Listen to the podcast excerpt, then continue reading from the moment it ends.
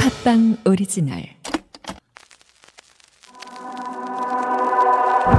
사랑을 받고 싶어 끝없이 사랑하고 싶어라 가슴 아픈 눈빛 갖고 싶어 애틋하는 눈빛도 의미없이 지나는 하루하루 속에서 사랑을 하고 싶어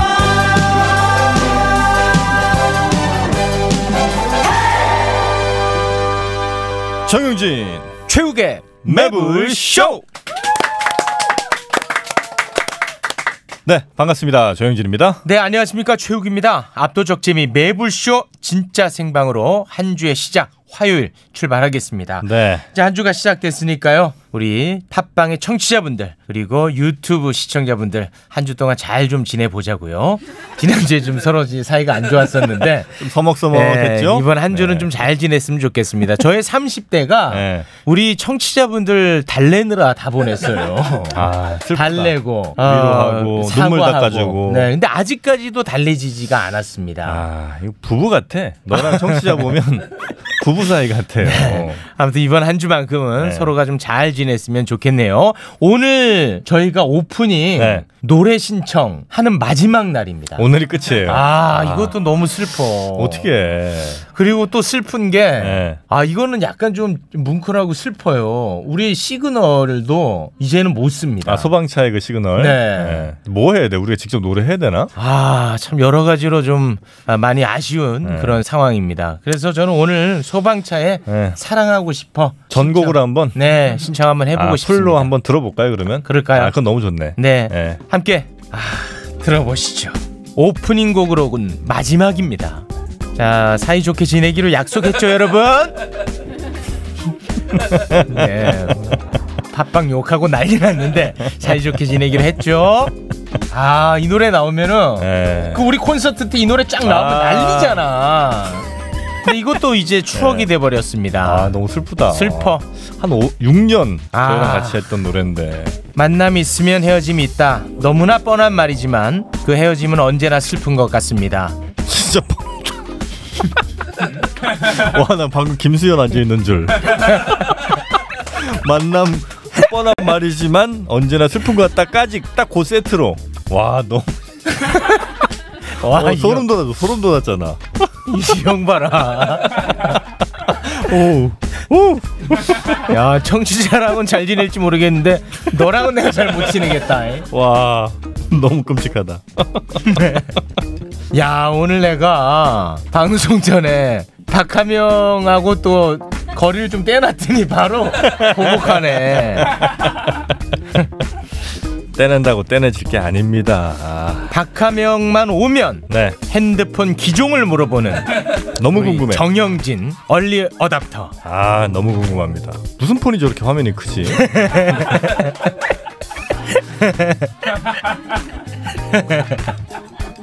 지난주에 저 기종 다 얘기 끝난 거 아닙니까? 바뀌었어 바뀌었어. 아 바뀌었어요. 바뀌었어요. 어. 너무 이뻐 핸드폰이 음. 아 워낙에 이제 기기에 관심이 많으시니까 지금 워낙 많으니까 핸드폰만 보면 미치겠어요 네. 네네아 오프닝 시그널을 무엇으로 할지는 지금 내부 아. 고민 중에 있는 거죠? 네 내부 고민 중에 있습니다. 혹시 여러분 중에 뭐 능력자들 계시면 한번 좀 보내봐 주세요 아, 그것도 뭐 의미 있을 수 있으니까 네. 여러분이 보내주신 게 채택이 될 가능성은 없습니다. 지금 팟빵이 사람을 사서 제작할 여력이 없습니다. 삭제되었습니다. 뭐야? 벌써 아침이야? 언제 잠들었던 거야? 당신의 불면증 우유베개가 삭제해드렸습니다. 그럼 내 피로는? 찌뿌둥한 통증은? 당신의 수면 고민을 우유베개가 순간 삭제해드렸습니다. 말도 안 돼. 이런 개운한 아침은 처음이야. 수면 고민 있으세요? 15만 명이 선택하고 공감한 수면 공감 우유베개. 지금 수면 공감 공식몰에서 우유베개를 구매하고 배송 메시지에 팟빵을 적어주세요. 우유베개 전용 커버를 보내드립니다. 오늘부터 푹 자게 해드릴게요. 수면 공감 우유베개. 난 빵빵하면서도 촉촉한 게 좋아. 난 부드러우면서 쫄깃한 거 체육 정영진 씨 두 사람을 음란멘트 현행범으로 체포합니다. 아니 전 타르데마 쑥떡쑥떡 식빵을 말한 건데요. 저도 치토스 식빵 말한 거예요. 타르데마 그게 뭡니까? 아니 서울 삼대 빵집 타르데마 몰라요?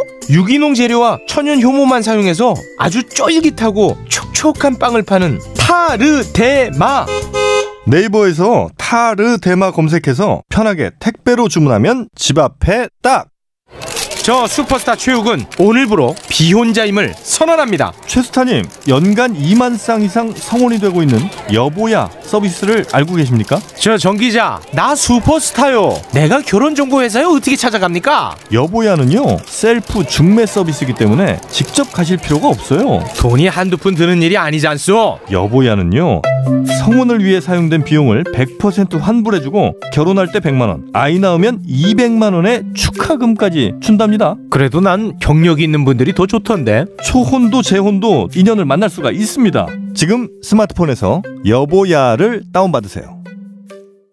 형 보험 좀 잘하는 사람 없어요? 보험 들게? 전에 보험 설계해준 친구가 직업을 바꿔가지고 아 보험료가 너무 많이 나가는데 진짜 내일처럼 상담해주는 데는 없나? 있지.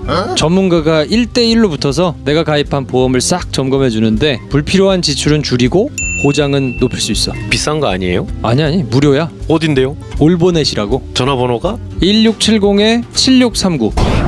객관적인 분석 맞춤형 설계 올바른 보험 올보넷으로 지금 전화하세요 압도적 재미 매불쇼는요 수면 공감 우유베개 서울 3대 빵집 타르데마 셀프 결혼 중개 앱 여보야 보험 비교 올보넷과 함께합니다. 뉴스 만나러 출발합니다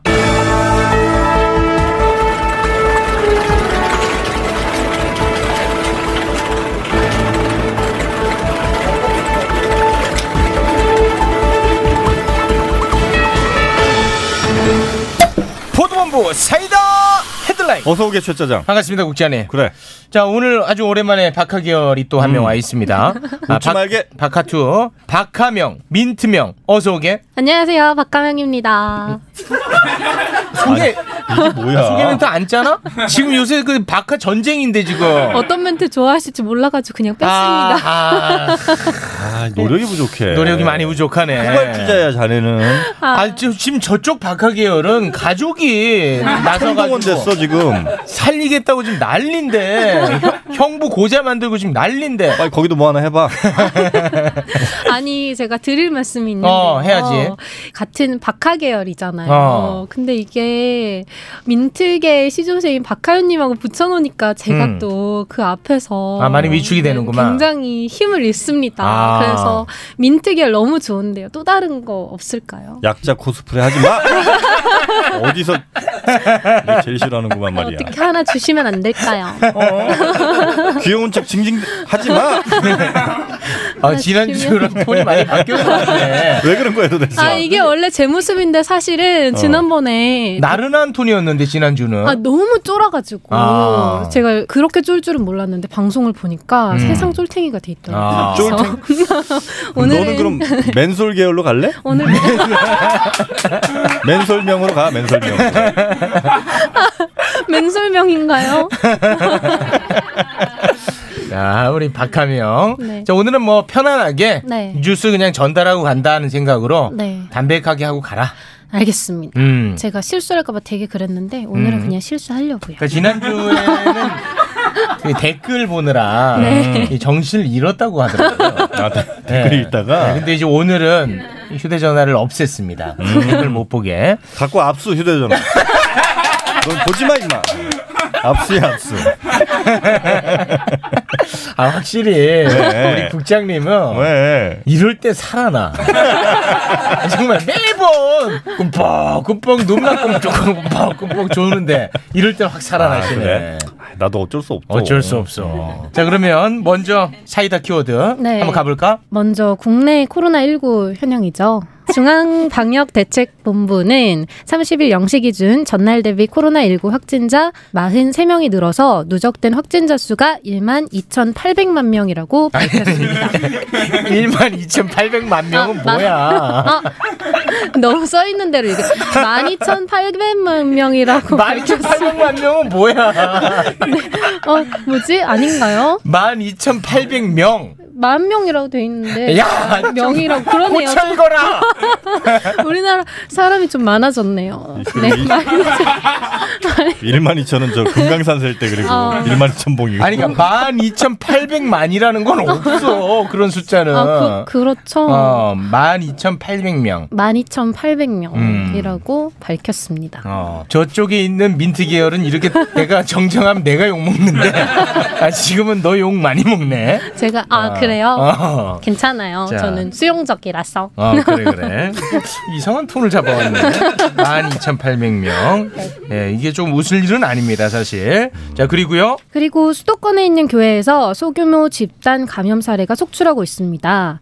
먼저 현대카드 사옥과 이마트 24 물류센터에서 코로나19 감염자가 잇따랐는데 이제 교회들에서도 많이 나왔고요. 또 광주와 전남에서 이번에는 이제 절에서 이제 확진자가 또 나왔죠. 음. 그러고 나서 교회 감염의 여파가 산후조리원으로까지 이어졌다고 합니다. 어, 야 이마트 물류센터에서 이제 감염자 나오지 않았습니까? 근데 우리 팟빵 바로 앞에 음. 그 이마트 편의점 있잖아요. 이마트 24. 예, 바로 직격탄을 맞았다고 합니다. 왜? 지금 배달이 잘 안 된대요, 아. 실제로. 예. 아, 그래? 그러니까 이렇게 한번 우리가 사실 피부로 와닿지는 않잖아요. 이 감염자가 나오면 정말 피해가 극심한 것 같아요. 음. 대전에서도 아 대전. 그 어린이집 아, 그런데 지금 대전 못 가잖아. 아니 그러니까 그한 명 나왔는데 응. 천 군데 이상이 문을 닫아버렸어요. 아. 어, 굉장히 진짜 피해가 큽니다. 음. 네. 자 그리고요. 어? 어, 뭐? 코로나 다 했는데 아니 더, 더 있구나. 네. 어. 얘 오늘 좀 온좀 나오고 가야 돼. 너 댓글 보여줘 어떻게? 안 보려고요. 어, 다음. 네. SBS 8시 뉴스가 어제 단독 취재한 내용을 자 보도했는데 SBS 단독입니다. 음. 네, 단독입니다. 네. 국내에서 코로나19 환자가 처음 나온 이후에 이제 다섯 달쯤 지났고 그동안 우리나라 사람 가운데서 몇 명이 코로나에 걸려서 몸에 항체가 생겼는지 정부가 조사한 결과를 단독으로 입수했다고 합니다. 지금까지 확진자 12,000명 정도인데 항체를 가진 사람은 5만여 명으로 조사됐고요. 자기도 모르는 사이에 코로나에 걸렸던 사람, 즉 숨어 있는 감염자가 4만 명 정도 된다는 이야기를 하면서 아, 이거 굉장히 충격 아닙니까? 네. 4만 명. 숨어 있는 감염자가 4만 명 단독을 달고 나왔습니다. 음. 근데 우리 같은 일반 뉴스 독자들은 아 그런가 보다 이렇게 받아들일 수밖에 없지 음, 않겠습니까? 근데 요것은 이제 실제 어. 전문가의 목소리로 네. 다시 한번 검토를 해봅니다. 저희가 잠시 후에. 어. 우리 또 똑똑한 약사 한 명 있지 않습니까? 아, 있지, 있지. 네, 그 약사와 함께 요거 다시 한번 아. 체크를 해보도록 보도를 하겠습니다. 그대로 믿을 수가 없다는 거구만. 믿을 수 없죠. 요즘은 크로스 체크 계속 해야 됩니다. 힘들어요 독자들이. 그래. 자 제가 이렇게 바람 잡는 건 뭔가 문제가 있다. 요 정도로 복선을 깔도록 하겠습니다. 음. 네. 그리고 이제 열화상 카메라인데요. 코로나 검사할 때 앞에서 열화상 카메라 비춰서 검사를 하잖아요. 음. 근데 이때 헉 속옷 모양을 따라서 비키니를 입은 것처럼 비치기도 한다고 합니다. 이 열화상이 어. 속옷까지 감지하는 사례가 있다고 네. 하는데 음. 업체 문의에서 이제 일반 CCTV처럼 실시간 영상으로 비추되 머리 위로 체온만 뜨게 하는 방식으로 바꿨다고 합니다. 어 이거는 뭐 저희가 전혀 몰랐던 일이네요. 그러니까 열화상 카메라 찍으면 겉에 옷 말고 안에 음. 그 몸 라인이 이렇게 드러난다고. 그러니까 속옷의 형체가 어. 아니, 뭐 혹시 뭐지? 다른 의도로 야 우리 왜 안 달아 이거? 열화상 카메라 빨리 건강을 위해서 달으라는 거죠? 아, 건강을 위해서 우리 네, 건강을 주의해야 위해서. 되네. 네네네. 근데 이거를 이제 굉장히 불쾌감을 느끼는 시민들이 많다 보니까 음. 여기 이제 설정 방식을 바꾼다고 합니다. 음. 뭐 그렇게까지 해야 되나? 왜요? 아니 이거 아니 열- 건강 체크하는 거죠 이게 뭐. 아니, 그러니까 열화상 카메라인데. 네. 이걸 갖고 이상한 생각 하는 사람들이 좀 문제 아니야? 이게 뭐 무슨 야한 카메라가 아니잖아. 야 이게 주- 지금 왜 좋아합니까? 그 표정이야. 설치는 해라. 어쨌든.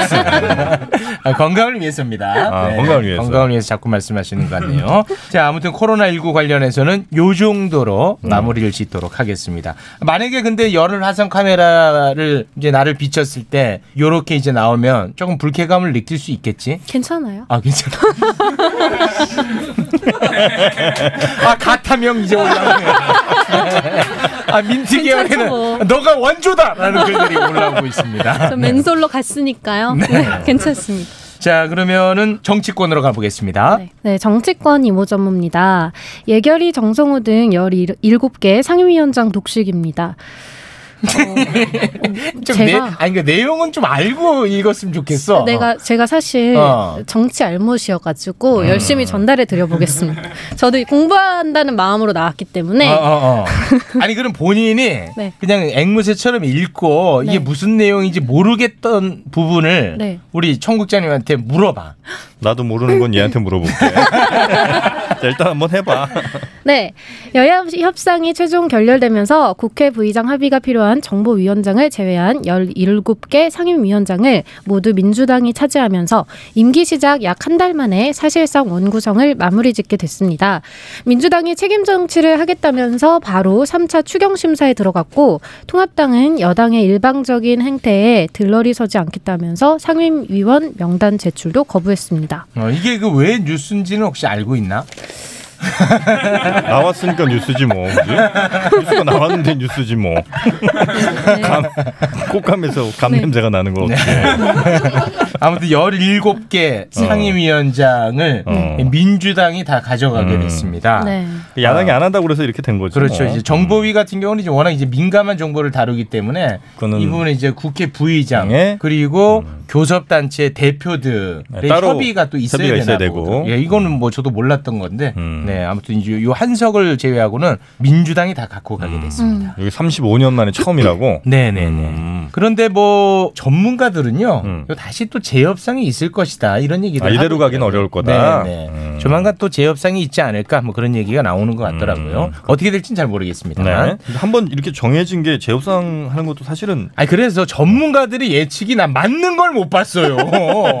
이번에도 사실 어. 11대 7 모두가 다 예측했었거든요. 모든 언론에서 다 그렇게 얘기하더라고요. 네, 어. 근데 결국은 지금 현재 어찌 됐든 17대 0으로 음. 되지 않았습니까? 음. 앞으로 어떻게 될지는 좀 더 지켜보도록 하겠습니다. 자 그리고 공수처 손 대볼래 아니면 어떻게 넘어갈래? 어, 넘어가 그냥 어떻게 할까요? 그러 그러니까 넘어가라. 넘어갈까요? 자, 자, 공수처 15일, 7월 15일에 출범해야 되는데 네. 여기 이제 결국은 야당하고 협의가 또 이루어져야 되는 거 네. 아니겠습니까? 그래서 이게 또 쉽지 않을 것 같은데 이게 만약에 쉽지 않으면은 여당에서는 음. 법을 바꿔서라도 음. 어떻게 해서든 출범시키겠다 뭐 이런 강한 의지를 내비치고 있는 것 같더라고요. 네. 자, 요거 이제 그냥 넘어가도록 하겠습니다. 네. 자, 다음은요. 청국장님께 물어본다로 가자. 어, 어, 바로 어. 갑니다. 정국장님께 물어보겠습니다. 어. 일단은 뭐 너만 지금 기분은 좋은 것 같아.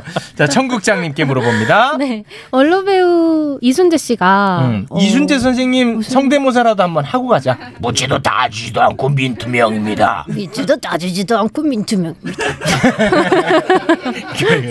네, 네, 원로 배우 이순재 씨가 매니저를 머슴처럼 부린 뒤 부당하게 해고했다는 주장에 휘말렸습니다. 지난 29일 오후 매니저로 일했던 김모 씨가 원로 배우 A 씨 밑에서 머슴처럼 생활한 뒤 2개월 만에 부당해고를 당했다. 배우의 일정을 관리하고 이동을 돕는 매니저로 알고 취업했는데 두 달 동안 배우 가족들의 허드렛 일까지 도맡아 하는 머슴 같은 생활을 했다라고 합니다. 음. 두 달가량 근무하는 사이에 아내가 세 번 정도 개인적인 일을 부탁했는데 그 사실을 알고 나서 아내에게 주의를 줬다면서 배우 이순재 씨가 직접 해명을 했다고 합니다. 네, 그 무사과도 아주 했다. 아주 적은 돈을 주고 음. 출근 일수도 너무 많고 음. 그런데 개인 허드렛 일까지 시켰다. 음. 그래서 이제 결국은 본인이 그만둔 게 아니고 게다가 또 잘렸다. 음. 뭐 이렇게 이제 그 폭로성 발언이 있었고요. 이순재 씨도 뭐라고 얘기를 했죠? 네, 그래서 이순재 선생님이 네. 두 달가량 근무하는 사이에 네. 이제 어, 세 번 정도 개인적인 일을 부탁했다 아내가 아내분이. 네 음. 그래서 주의를 아내에게 줬고 음. 그래서 김 씨에게도 그 부분에 대해서 사과를 했다 잘못한 부분이 있다면 사과할 수 있지만 부풀려진 부분에 대해서는 7월 2일에 기자회 회견을 열어서 밝히겠다고 음. 말했다고 합니다. 네.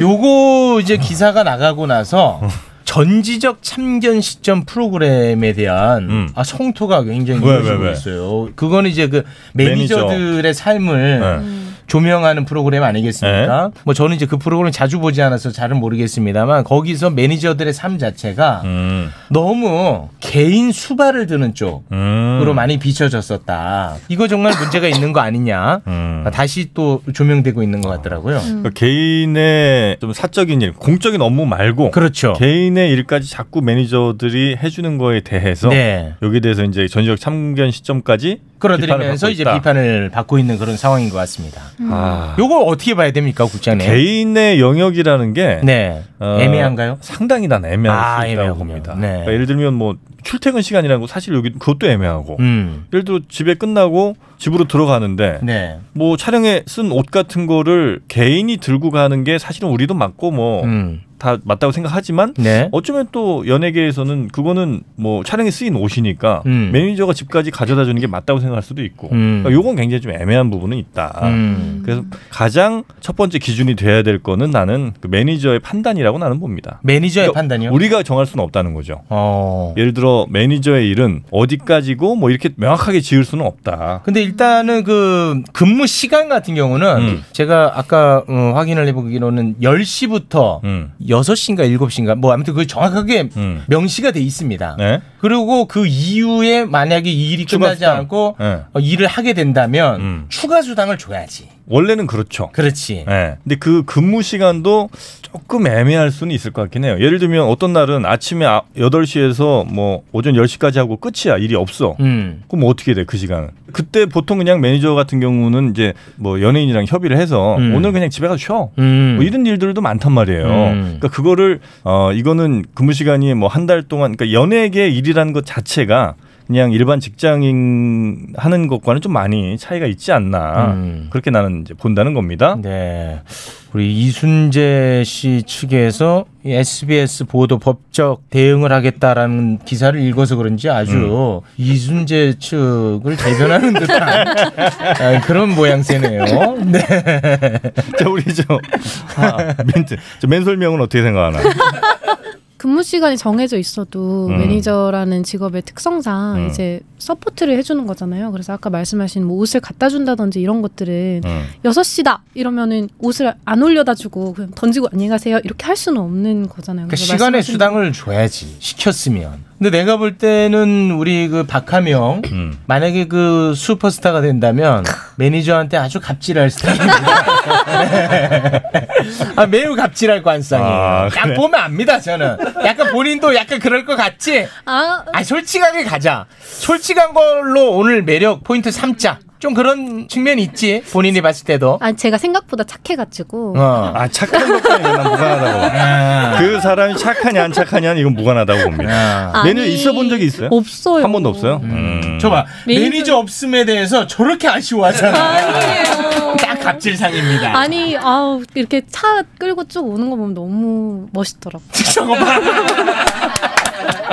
저렇게 이제 겁먹던 아이들이 굉장히 많이 갑질을 합니다. 네. 음, 아니에요, 저 열심히 자차를 끌고 다니고 있습니다. 시상식 같은 데도 보면 이제 늦게 가야 스타잖아. 네. 이제 그 입구 뭐 시상식장 뭐 이런데 영화제 음. 이런데 입구쯤에서 매니저들끼리 네. 전쟁이래 아. 서로 안 간다고 차 세워놓고 이렇게 가려고. 얼마나 그게 특히 여성 그 저 스타들 같은 경우 마지막에 가야 아, 이 얘기하니까 갑자기 생각나는 게 네. 우리 정영진 씨가 이제 불금 씨하고 네. 어, 얼마 안 돼서 갑자기 좀 잘 된 적이 있었습니다.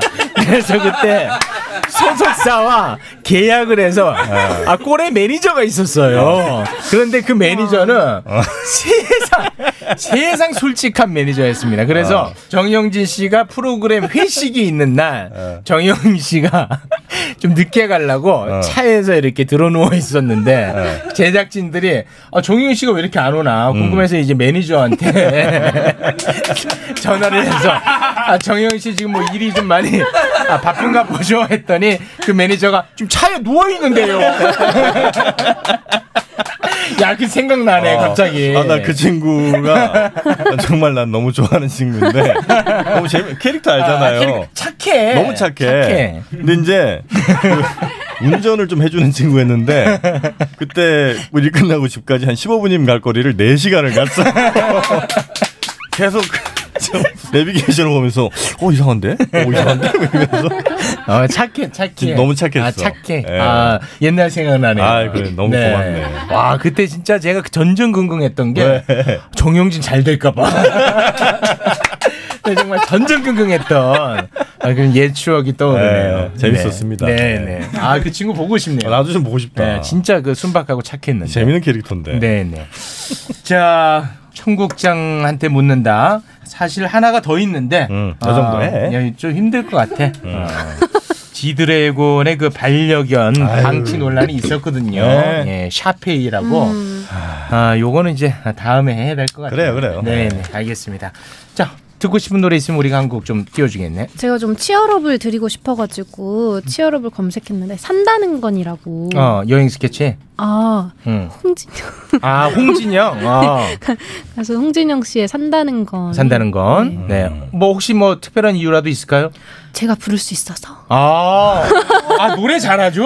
아 그래 그래 그래. 자 노래라도 좀 해야 될 것 아, 같습니다. 사실 옆방에서 연습하다가 다 들려가지고. 아, 그래 그래 그래. 아 굉장히 왜? 아, 민망했는데. 뉴스가 좀 부실하다 싶더니 노래 아, 연습하고 노래 있었어? 연습을 했군요. 노래 연습하다 뉴스를 네. 못 자, 들어가지고. 갑니다. 아 가자. 이제 어, 핸드폰, 핸드폰 봐도 뭐 내 되겠죠? 켜- 켜줄게 내. 네. 오늘도 수고 많으셨어요. 어떻게 지내셨나요? 그래 그래 그래. 오늘도 한 잔 걸치셨네요. 그렇지. 때로 되는 일 없어 한숨이 나도 슬퍼 마세요 어느 구름 속에 비가 들었는지 누가 알아 살다 보면 나에게도 좋은 날이 온답니다. 산다는 건 다 그런 거래요. 힘들고 아픈 날도 많지만 산다는 건 참 좋은 거래요. 오늘도 수고 많으셨어요. 네, 수고했다 가라. 수고하셨습니다. 아, 뭐가 아 우리 청취자 시청자분들은 참 착합니다. 여론이 바로 또 급반전됩니다. 2분 만에 네. 똑같은 사람들이 댓글 다는데 어떻게 이럴 수가 있어? 아 여론이 지금 급반전 자 오늘도 함께 해준 맨솔명 박하명이었습니다 대단히 고맙습니다 감사합니다. 네, 고맙습니다 자 이번 한 주 여러분과 잘 지내기로 약속을 했습니다 저는 지금 매불쇼 작가 노조의 시위 현장에 나와 있습니다 노조 위원장 이야기 한번 들어보겠습니다 우리 작가들은 하루 두시간의 살인적인 노동시간과 특채 PD의 방송 농단에 면역력이 떨어져 있다. 작가들의 면역력을 보장하라! 보장하라! 작가 노조를 포함한 전국의 노동자들에게 비타민C 충전이 필요해 보입니다 그래서 만들었다. 유자를 통째로 발효해 통째로 착즙한 유자 효차. 여름엔 에이드로, 겨울엔 유자차로. 유자 효차. 유자차의 새로운 패러다임 유자 효차 네이버에서 유자 효차를 검색하세요. 불어없는 여름 얼마나 시원할까? 노브라라 시원한 티 굳지 않아 편안한 티 뛰어나서 당당한 티 노브라 티 컴포티 그래서 지금 노브라라고? 브라 시원하게 던져 브라 노브라티 컴포티 컴포티랩 컴포티 아우 사랑하는 우리 딸 아빠랑 각질놀이 할까? 시더 시더 아빠 발톱 너무 두껍고 색깔도 이상해. 이 녀석 그럴까봐 내가 캐라셀 네일 준비했지 갈라지고 두꺼워진 발톱 무좀이 싹 사라진다고 근데 아빠 발톱 너무 푸석푸석해. 그래 캐라셀 네일로 발톱 영양까지 관리할게 미국 판매량 1위 600명 임상 실험을 거친 전 세계 48개국 손발톱 케어 압도적 지배자 캐라셀 네일. 2주 후 달라진 손발톱을 경험할 수 있습니다 네이버에서 캐라셀 네일을 검색하세요 긁지 말고 뿌리세요 글루타셀 아직도 무작정 긁고 계신가요? 땀이 나고 민감해지면 신속한 피부 진정이 필요합니다. 이럴 때 긁지 말고 글루타셀을 뿌려보세요. 인터넷 검색창에서 리얼한 후기를 확인하시고 특허받은 글루타셀 스프레이를 만나보세요. 전국에 있는 글루타셀 취급 약국에서 구매하실 수 있습니다. 긁지 말고 뿌리세요 글루타셀 압도적 재미 매불쇼는요. 간편한 유자차, 유자효차, 시원한 노브라티, 컴포티, 손발톱 건강, 캐라셀 네일, 가려움 완화제, 글루타셀과 함께합니다. 진짜 노브라티 맞지? 무슨 소리예요? 아니, 예. 아 맞아요. 네, 그 네, 노브라티예요. 아. 그래서 이제 브래지 없이 네. 음, 그냥 입어도 아주 편한 편하다. 컴포티. 아. 컴포티. 자, 노브라티로 갑시다, 여러분. 그 정영희 씨가 있어서 그런지 요런 계열이 많이 들어오네 광고가. 아, 노브라. 아, 요런 계열이 많이 들어와. 네, 코코메디 있죠? 네, 알겠습니다. 다 정영희 씨랑 관련 있는 거. 가려움 완화제. 온몸이 가렵잖아. 다 관련. 손발톱 건강. 아, 손발톱. 이형도 각질, 발톱 각질. 무좀 있거든요. 예. 야, 또 관련 상품들만 많이 들어오네. 자, 그러면 우리 뇌에 채워 볼까요?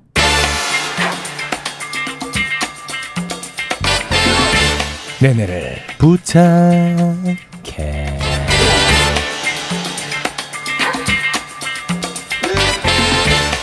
자, 우리의 뇌를 채워줄 두 분입니다. 정박 어서 오십시오. 어? 반갑습니다. 네, 그렇죠. 반갑습니다. 그리고 오윤 아이? 오윤혜 어서 오십시오. 네, 오윤혜입니다. 저 노브라티 하나 사야 될 것 같아요. 왜? 저 필요해요. 아, 그래요? 그러면서 어딜 보시네요?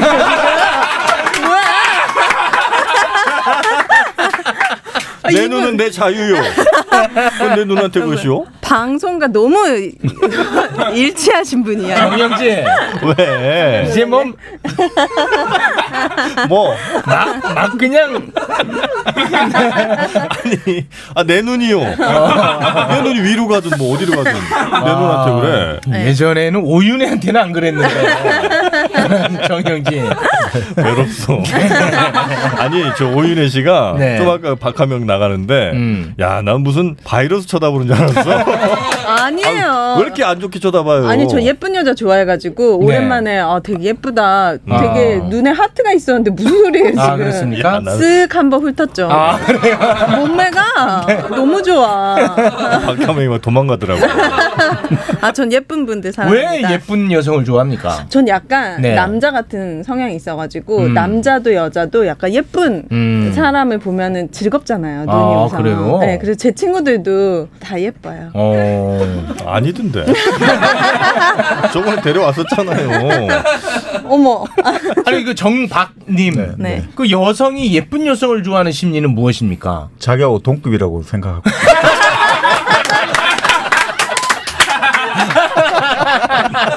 아 그렇군요. 아, 자기의 가치를 그렇게 올리는 어? 거군요. 그러지 않을까 이런 생각을 해보고 아 그런 느낌. 아, 정확한 분석인 것 같습니다. 네. 자 그러면 오늘 네. 이제 뇌 채울 주제 먼저 네. 만나볼까요? 우리가 가장 뭐 일반적으로 화제에 많이 올리는 사람들이 정치인이다 연예인이다 이런 사람들이 많은데 네. 또 한 부류가 부자들이죠. 아, 네. 부자. 그래서 오늘은 세계의 부자들이 어떤 정도 어떤 아. 사람들이고 또 이로 인해 가지고 요즘 또 코로나 이후로 또 부자들은 더 많은 돈을 가지게 되고 아, 양극화로 어, 갑니다. 또 실업자들은 더 늘어나게 되고 네. 양극화가 더 심해지고 있거든요. 음. 이런 네. 어, 것들을 또 어떻게 솔루션이 있는지 곧 한번 알아보죠. 솔루션도 알아보나요? 알겠습니다. 그러시죠. 어, 기대됩니다. 정박님 네. 문득 이런 게 궁금합니다.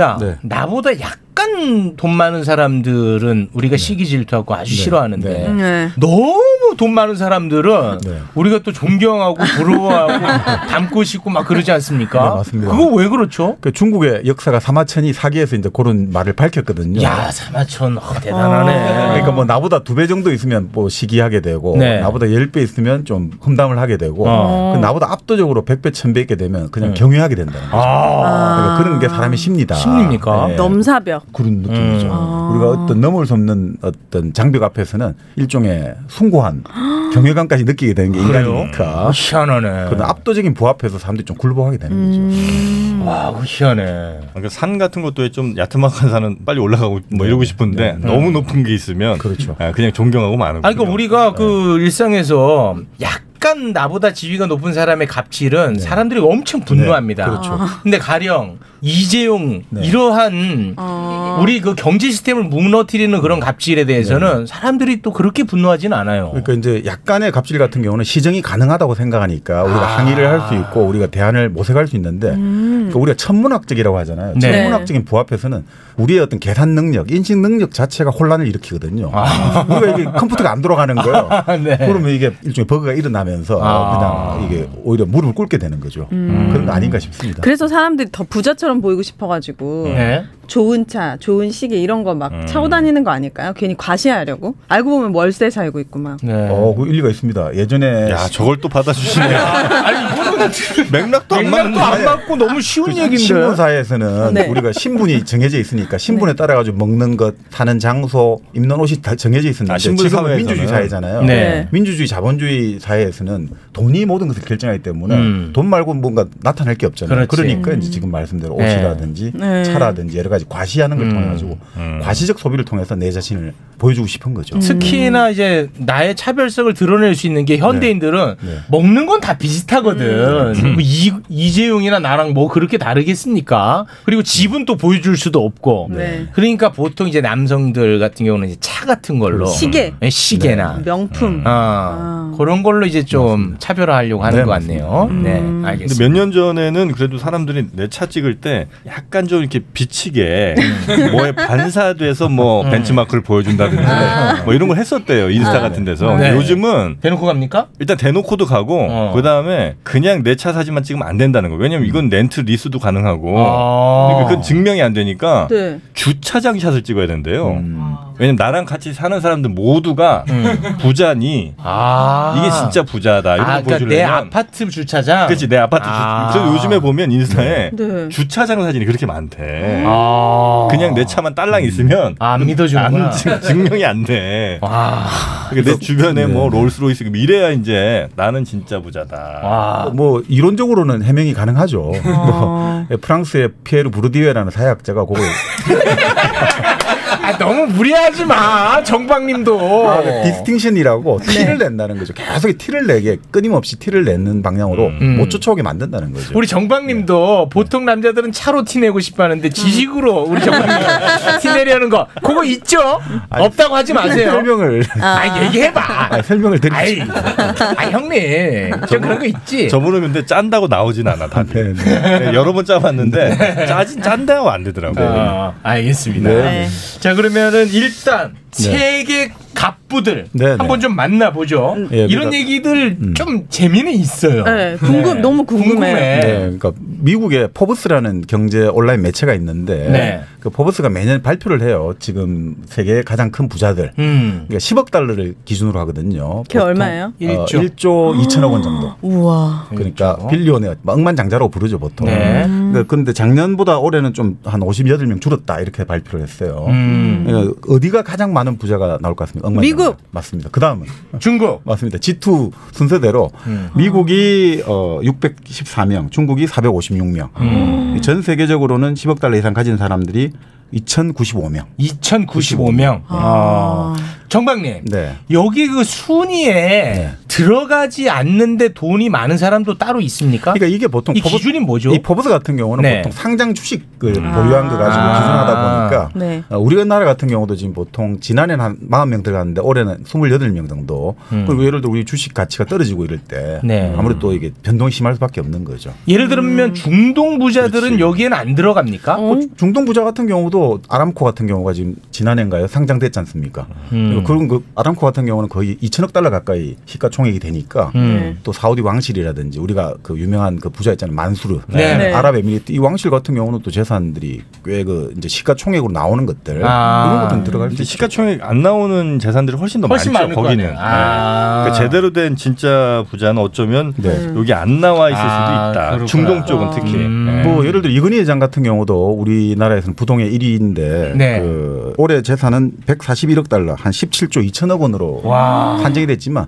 이게 과연 달까요 이거죠. 예를 들어 가지고 뭐 골동품이라든지 음. 그 골동품이나 그림만 해도 수조 원대를 가지고 있다는데 네. 그리고 그리고 땅이라는 것들 땅을 지금 제대로 이게 평가가 되겠냐 이거 아. 포브스가 어떻게 땅값을 우리 아, 와가지고 그거는 다 모르고. 평가하겠습니까? 그러니까 이런 걸 다 따지다 보면 사실 음. 좀 여기서는 이제 기본적으로 공개된 자료를 가지고 주로 한다 이렇게 보시면 됩니다. 음, 이건희 이분 돌아가셨죠? 아니요. 네. 안 돌아가셨어요? 병원에 계시잖아요. 아 그래요? 어 그래요? 너 쓸데없는 소리라고 그래. 돌아가신 분 아니야? 안 돌아가셨어. 왜 안 돌아가시지? 왜안 돌아가시다니? 원래 엄청 너는 왜안 돌아가시냐? 아니, 엄청 아- 돌아가셨다고 뉴스 본 거. 아니 너는 왜 안 돌아가셔? 저는 우선 잉태를 하고 야, 잉태하는데 왜 그래? 아 살아계시는구나. 아 네. 아니 잉태는 아이를 갖는 게 잉태 아닙니까? 그렇죠. 임신할 잉태. 그럼 출산 잉태했잖아 너. 아 출산 출산까지 마무리해야죠. 네, 네. 알겠습니다. 네. 자, 그래서 음, 세계 1위가 누구죠? 제일 돈 많은 사람. 어, 지금 요즘 갈수록 돈을 끌고 있는데 주가가 올라가지고 누구야, 이 바로 사람? 아마존 CEO 제프 베이조스죠. 아, 아마존. 작년에 이혼하면서 부인에게 위자료로 아. 380억 달러를 떼줬거든요. 그 얼마야? 얼마야? 우리 돈으로 치면 40조쯤 되죠. 위자료로 어? 40조를 줬어요? 예, 어, 아마존 주식에 25%를 줬으니까. 예, 아, 주식으로 줬습니까? 이 사람 결혼했어요? 재혼? 지금 재혼 상대는 있는데 재혼했다고 발표는 못 본 것 같아요. 결혼을 조심하겠죠 이제는. 와, 아 이분은 그럼 몇 살이에요? 50년대 말인가 60년대 초반생. 아, 64년생이네. 아, 제프 베조스. 음. 와, 돈 많네. 그 지금 뭐 지금 발표된 게 포브스가 발표할 때는 1,130억 달러 했는데 네. 최근 요 몇 달 사이에 아마존 주식이 한 30% 이상 오르는 바람에 음. 지금 한 1,400억 달러가 넘는다고 해요. 음. 와. 그러면 우리가 1달러 1,200원이니까 뭐 한 얼마 되겠습니까? 100한 50조, 160조. 어, 뭐 감이 안 와요. 솔직히 감이 안 얼- 오죠. 얼마나 큰 돈인지 모르겠어요. 조 단위를 넘어가면. 그러니까. 네. 아. 어쨌든 1,500억, 9,000억보다 더 많은 거죠. 아, 자기도 웃네. 아, 자기도 너무 큰 돈이라 가지고. 오인호 씨는 주변 사람 중에 제일 부자는 어느 정도였어요? 오인호 씨가 알고 있는 사람들 중에 제일 부자는? 네. 제일 부자요? 예. SK. SK 뭐 최태원? 아니요, 아니요. 네. 그럼 뭐 SK 대리 아니야? 아, 그 이상은 얘기할 수 없어요. 아니 그러니까 진짜 나랑 가까운 사람. 아, 안 가깝지. 아. 아, 네. 안 가까워요. 근데 제- 그분은 전혀 자기가 부자인 티를 안 내더라고요. 일부러. 엄청 수수하게 하고 다녀요. 어. 네. 자, 제프 베이조스. 네, 네. 세계에서 가장 돈 많습니다. 그렇죠. 빌 게이츠가 우리는 항상 1위로 알고 그러니까 있었는데. 지금까지 포브스 조사 같은 경우에 빌 네. 게이츠가 가장 1위를 많이 차지했지만 네. 한 3년 전부터 지금 제프 베이조스가 1위로 계속 치고 올라왔죠. 음. 근데 빌 게이츠도 뭐 사실 빌 게이츠 같은 경우는 재산이 증식하는 속도로 보면 25년 후에는 인류 역사상 최초로 뭐 한 우리 치면 어떻게 돼? 1천조 원 정도, 어. 1조 달러 부자가 될 수 있다. 조만장자로 최초로 등극할 가능성이 높다라고 누가요? 봤는데 빌 게이츠가요? 빌 게이츠가 음. 왜냐면 1년에 11%씩인가 12%씩 계속 재산이 늘어나고 있으니까. 우와. 그러니까 이게 근데 본인은 99%를 자선하겠다고 했으니까 아. 음. 사실 인류 역사상 최초로 1조 달러를 기부하는 사람이 될 수도 있는 거죠. 지금은 그래서 몇 위예요? 2위입니다. 아유 많이 가난해졌네. 가난해졌어. 아, 얼마나 고민이 많을까. 아유 그지가 됐네요. 그리고 빌 3위가 이제 우리가 보통 보면 워렌 버핏 어, 어, 네. 바로 오마이 현인 해가지고 그분이 부동의 3위였는데 와. 이번에 조사해 보니까 이번에는 바로 프랑스 재벌 누구죠? 어, 아르노 회장이 3등에 음. 올랐습니다. 뭐 하는 사람이에요 아르노? 우리 그 유명한 루이비통 어. 모에 헤네시 그룹을 음. 이끌고 있는데 브랜드 있죠 루이비통이라든지 아, 그 가방 팔아갖고 세계에서 3위라고요? 술도 있죠 예를 헤네시 꼬냑이라든지 그 모에 상동이라든지 음. 브랜드가 엄청 많아요, 여기. 네. 그거 팔아갖고 3위라고? 그 아니 작년에 미국의 그 유명한 보석 티파니 네. 여기도 인수했죠. 그거 팔아갖고 아니 어. 아니 세상에 어떻게 그 가방 팔아서 세계 3위를 해? 럭셔리지 않습니까? 럭셔리. 역시리한 상품을 다루니까 재산이 이 사람도 760억 달러예요. 네. 그렇게 따지면 제부배 해줬으면 뭐 쿠팡 같은 거야. 아니 그러니까 제프 제프 베이조스는 플랫폼이니까 그 얼마나 그 돈이 많이 왔다 갔다 하겠습니까? 근데 야 아르조는 네. 아르조는 아르노 아르노는 아르노는 좀 의외네. 아니 근데 사실 사람이 이런 액세서리라든지 아니면 술이라든지 이런 어떤 명품들 티파니 같은 이런 보석들 워낙 와. 음. 단가가 높기 때문에 그리고 워낙 이 수익이 좋지 않습니까? 그러니까 이 사람 재산이 760억 달러니까 어마어마한 거죠. 음. 야, 이거 뭐 자잘한 거 팔아가지고 돈 많이 버텼네. 아니 왜냐하면 배 팔고 이런 회사도 있는데 가방 네. 팔아가지고 반도체 파는 회사도 있고. 음. 반도체 팔고 그거 희한하네. 네. 그렇습니다. 네. 어, 3위가 이제 아르노 가방 팔아가지고 그렇죠. 네. 네. 가방 장수가 3위였습니다. 가방 장수 비하하냐? 아니 미아가 아니라 세계 3위라는 게 믿기지가 않는 세계 거예요. 3위가 어때서? 신발 장사가 세계 1위 할 수도 있는 거지. 아니 그럴 수 있지만. 네. 아유 죄송합니다. 네. 자 세계 4위. 뭐 이제 워렌 버핏이죠. 아 워렌 버핏. 뭐 워렌 버핏이고 그다음에 마크 저크버그 페이스북. 아, 페이스북. 어. 7위. 7위 와. 정도. 근데 최근에 코로나를 이 사태를 겪으면서 마크 저크버그라든지 그리고 음. 제프 베이저스 같은 경우가 주가가 계속 뛰기 때문에 네, 더 오히려 재산을 어마어마하게 불렸어요. 와. 네. 그러니까 이 사람들은 지금 한 요 두 달 사이에 뭐 수백억 달러가 늘어났다고 하죠. 근데 역설적으로 그 미국의 시- 가난한 사람들은 3,800만 명의 실업자가 발생했어요. 그러니까 집은 이런 코로나 사태를 겪으면서 부자는 어마어마한 돈을 더 끌어들이고 있고 음. 가난한 사람은 완전히 더 비참하게 되고 양극화가 더 심해지네요. 그러니까 미국 같은 경우는 어느 정도냐면요. 저도 요번에 inequality.org라고 그 사이트를 한번 들어가 봤는데 미국 부자 세명이 있잖아요. 네. 빌 게이츠, 워렌 버핏 그리고 제프 베이조스 요 세 명의 돈을 합치면 미국 국민의 절반, 하위 절반이 있죠. 그러니까 미국 국민이 3억 명이면 밑에서 이제 1억 5천만 명까지 네. 중간까지 그 재산보다 20% 이상이 더 많아요. 음. 세 명의 재산이 1억 5천만 명의 재산보다 더 많아요. 이 정도입니다 지금. 그러니까 이 불평등 지수라는 게 이게 어마어마한 극점에 도달하고 있다 지금 이 정도 이야기 나오고 있죠. 아니 이게 위기가 오면은 왜 양극화가 더 심해지는 거죠? 네. 예전에 뭐 성경에도 나오는데 마태의 법칙 해가지고 이게 네. 오히려 어떤 위기 상황이 될 때 몰리는 쪽에 더 몰리게 되는 것 같아요 돈들이. 음. 그 왜 그렇지? 아니 특히 이번 같은 경우는 IT 솔루션에 대한 것들 특히 재택근무를 한다든지 집에서 이제 학교 공부를 하게 되고 이러면서 네. IT 솔루션에 대한 수요가 더 늘어나고 음. 온라인 쇼핑을 하다 보니까 음. 이런 플랫폼을 가지고 있는 사람들이 돈을 더 음. 이게 더 집중이 와. 돼버리더라고요. 아, 그것도 있고 이제 위기 상황이 되잖아요. 네. 그러면 내 이제 조금 돈 있는 사람이 음. 이제 주식 같은 걸 뭐 예를 들어 살 때도 어떤 선택을 하겠냐는 거예요. 대형 안전하고 음. 음. 그래도 살아남을 만한 데로 자꾸 몰릴 거 아니에요. 그러니까 뭔가 그러니까 모험 금사고. 그렇지 모험하거나 이런 쪽으로는 못 하니까 아. 자꾸 더 크고 돈 많은 데 쪽으로 더 우리가 몰리는 거야. 몰리는 거죠. 근데 지금 사실 이 전 세계적으로도 이 빈부 양극화가 워낙 심해져 가지고 네. 10년 전에 그러니까 2010년에는 전 세계 380명의 초특급 부자들이 전 세계 인류 36억 명의 재산을 갖고 있었거든요. 하위 36억 아, 명. 어, 380명이요? 예. 근데 2, 3년 전에 어떻게 됐냐면 8명이 전 세계 40억 명 재산을 갖고 있어요. 아, 여덟 명이요? 8명 전 세계 인류 절반 재산을 갖고 있어요. 와. 가열속 삐세의 속도로 지금 빈부가 그러니까 부가 더 집중되고 있어요. 와. 그러니까 이게 장난 아닌 게 8명이 36억 명 가까이 재산을 갖고 있으면 한 명당 거의 4억 명씩 재산을 갖고 있는 거거든요. 아. 와. 그러니까 이게 인간의 어떤 차이라는 게 이건 뭐 지금 장난이 아닌 거죠. 그죠?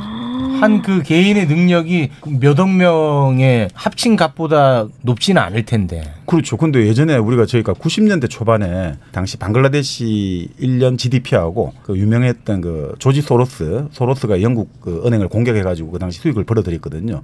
조지 소로스가 1년간 벌어들인 돈이 방글라데시 1억 명 인구의 GDP를 능가했거든요. 그때, 그때 그래 한번 아 대단하다 했는데 지금 벌써 지금 여덟 명이. 예, 8명이 지금 뭐 각각 한 4억 명씩의 돈을 갖고 있으니까 이건 뭐 어마어마한 거죠. 아 그렇게 얘기 들으니까 좀 많이 되게 힘이 박탈감을 어, 느껴요. 힘이 쭉쭉 빠진다요. 네. 아. 이렇게 열심히 일해도. 너는 근데 열심히 하지 않니? 여기 와가지고 뭐 헛소리나. 무슨 어. 소리예요? 지금 그 부동산 같은 경우로 예를 들어 갭 투자를 하는 사람들은 가만히 가만히 앉아 있는다고 말할 수는 없을지 모르겠습니다만 열심히 와서 일하시는 오인혜 씨가 1년간 버는 돈하고 맞아요. 그 부동산 가지고 지금 1년에 몇 억씩 벌고 이거 뭐 아. 박탈감 느껴질 수밖에 없죠. 느껴지더라고요. 그러네요. 아, 좀 오인혜 씨는 얼마 정도면 부자 같아요? 얼마 있으면? 제가 총 재산. 50억. 너 아주 통 커졌다. 아니 지금 뭐 몇 조를 얘기하는데 50억 얘기할 수 있는 거잖아요. 100억보다는 낮잖아요. 와, 통 커졌네, 이 친구가. 50억. 아니 봐봐요. 솔직히 내가 50억 있다고 상상을 해봤을 때 네. 서울에 지금 35평짜리 아파트가 15억이 넘더라고요. 음. 20억 가까이 하는 거예요. 그러면 20억으로 내가 집을 하나 샀어. 음. 그러면 30억으로 뭘 할 수 있지 생각해 보는 거예요, 음, 또. 그러니까 또 뭐 내가 생각하는 것만큼 막 호화롭게 살 수는 없는 거예요. 미안합니다. 그러니까 그냥 순간순간 행복하게 살자. 음. 현실에 만족하면서. 네. 네. 알겠습니다. 네. 과거 아주 과거에 역사상 최고의 부자가 누구였습니까? 그래서 미국의 그 시사주간지 타임에서 한번 경제학자, 역사학자들 모아가지고 인류 역사상 최고의 부자가 누구냐. 음. 네. 그러니까 뭐 사람들이 징기즈칸이다. 징기스칸이요? 징기스칸이 전 유럽과 부자예요? 아시아를 다 부동산 부자지. 부동산과 아, 부동산 최고죠. 또 우리 어, 뭐 유럽의 로스차일드 가문이다. 음. 아, 로스차일드 가문이다. 또 뭐 아니다. 로마 시대 때 아우구스투스 황제다. 음. 다 조사를 해봤는데 역사상 최고의 부자는 14세기 아프리카 말리 왕국의 만사 무사라는 왕이 최고의 부자였다 이렇게 결론이. 뭘 해서 아, 결론이 났습니까? 네, 말리 왕국. 말리 왕국의 만사무사. 네. 왜죠? 이 만사무사가 어느 정도 어, 부자냐면 네. 우리가 최근에 사우디 국왕이 어디 외국 갈 때 그 금으로 만든 에스컬레이터 같은 걸 비행기에 붙여가지고 에스컬레이터처럼 쭉 계단을 내려오잖아요. 음. 아, 진짜 그거 금이에요? 금으로 만든 거. 아, 그래요? 그건 갖고 네. 다니는데. 참 부질없다. 진짜 뭐 하는 짓이야. 근데 만사무사 왕이 이슬람 신도인데 이제 메카로 성지 순례를 떠날 때 말리 왕국에서 아프리카 당시 카이로 이집트 수도 카이로로 갔을 때 수행원이 노예 1만 명과 상인이 4만 명, 5만 명을 끌고 왔어요. 수행원만 5만 명을 끌고 왔어요. 그리고 황금이 워낙 많아가지고 황금을 워낙 거기서 많이 뿌리다 보니까 그 카이로에서 물가 폭등이 일어나는 거예요. 금은 넘치나는데 물가는 비싸지니까 아. 경제가 완전 파탄이 난 정도. 와. 한 번 왔다 갔는데 경제가 파탄이 날 정도고 어. 워낙 돈이 많으니까 뭐 유럽이라든지 이런 데 사람들 다 끌어가지고 말리에 가서 말리 수도가 팀북투인데 그 팀북투에서 막 문화와 예술과 학문이 엄청나게 많이 발전하고 그랬죠. 그런 정도로 역사상 최고의 부자는 바로 만사무사. 말리의 만사무사다. 만사무사는 지금 죽었죠. 그 1300 사람이니 14세기 사람이 되잖아요. 어, 이거 인생 무상이라는 나도 거야. 안 하는 질문이야. 아니, 그건. 그러니까 인생 무상이야. 죽었어. 죽지 당연히. 어, 살아있는 우리가 위너야. 진짜 만사무사다. 네. 만사 무사. 만사무사하게 살았죠. 그 네. 말리 왕국의 만사무사. 네. 그냥 상식 수준에서 기억을 좀 해두겠습니다. 역대 최고의 부자. 예. 최고의 부자, 네, 역사상 만사무사. 인류 최고의 부자는 만사무사다. 이렇게 지금 아, 최욱 씨는 부자가 되고 싶어요?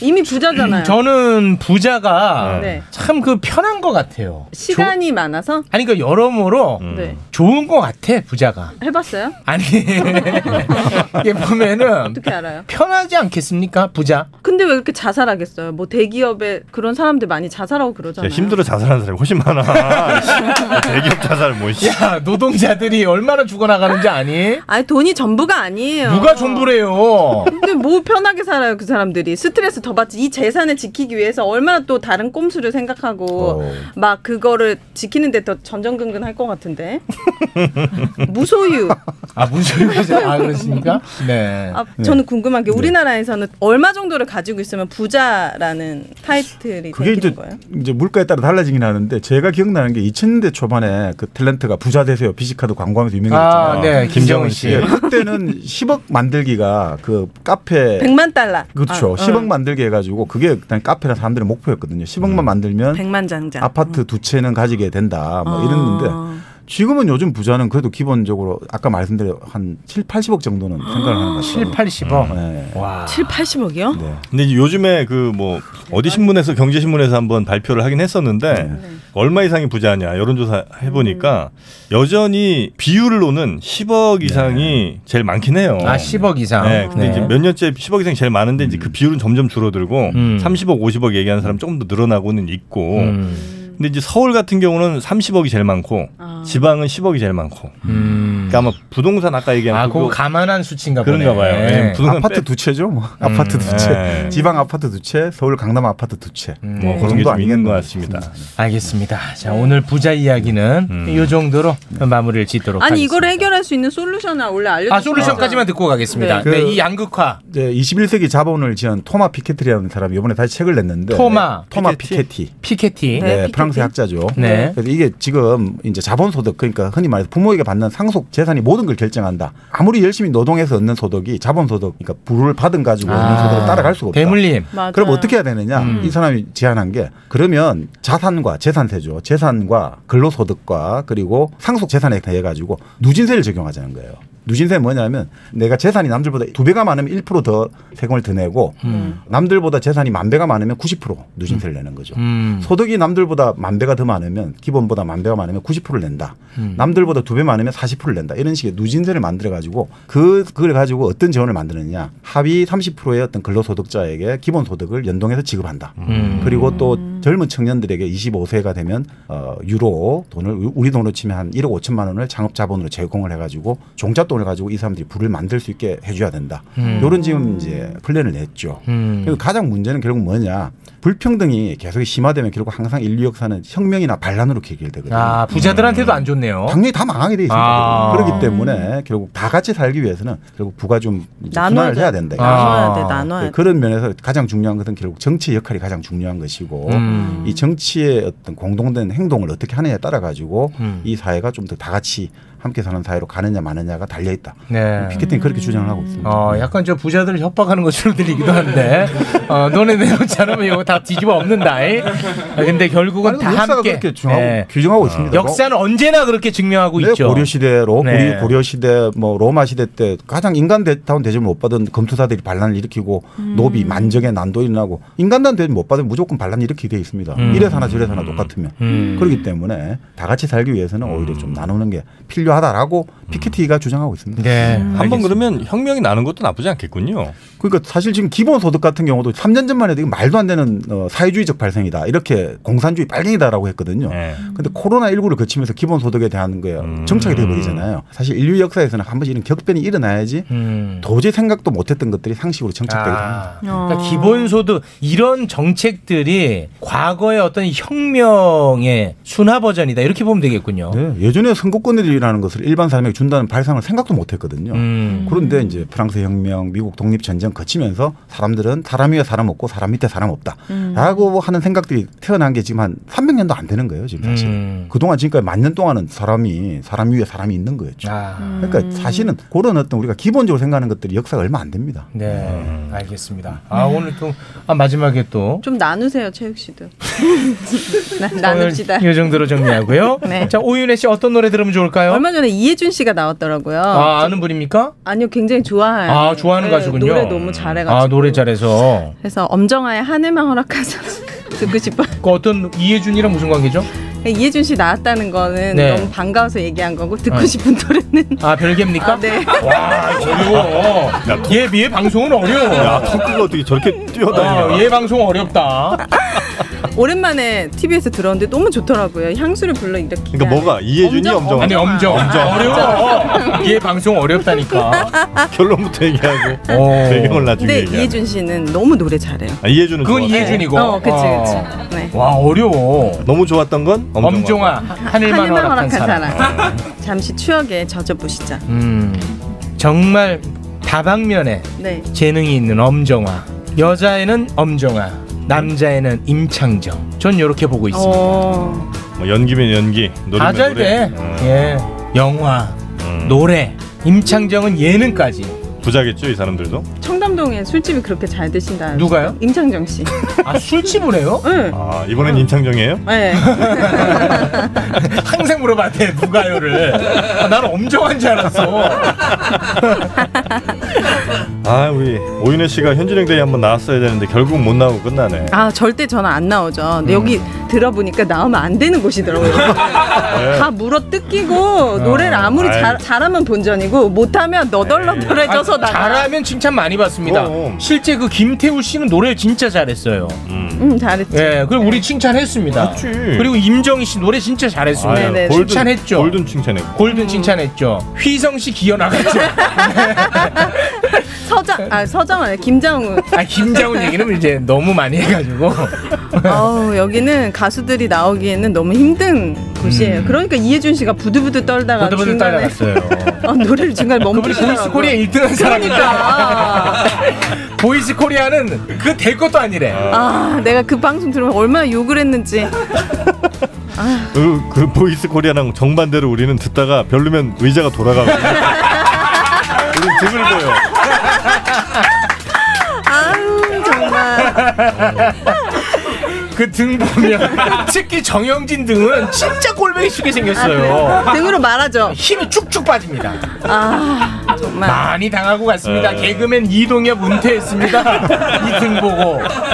아 실제입니다 이거는. 엄청 평가하고 막 네. 진짜 너무 어이가 없어가지고 그러니까 막 손을 부들부들 떠는데 어떻게 대응할 수도 없어 가수들이. 어떡해 아 아 요즘 가성도 안 나와가지고 따라할 수가 없네 가성 안 나오는 건 누구예요? 저 저저 네, 아 오윤혜. 아, 조간우 아닙니다. 오윤혜입니다. 아 조관우 씨도 노래를 조관우 씨. 왜 그렇게- 많이 울고 가네. 거봐.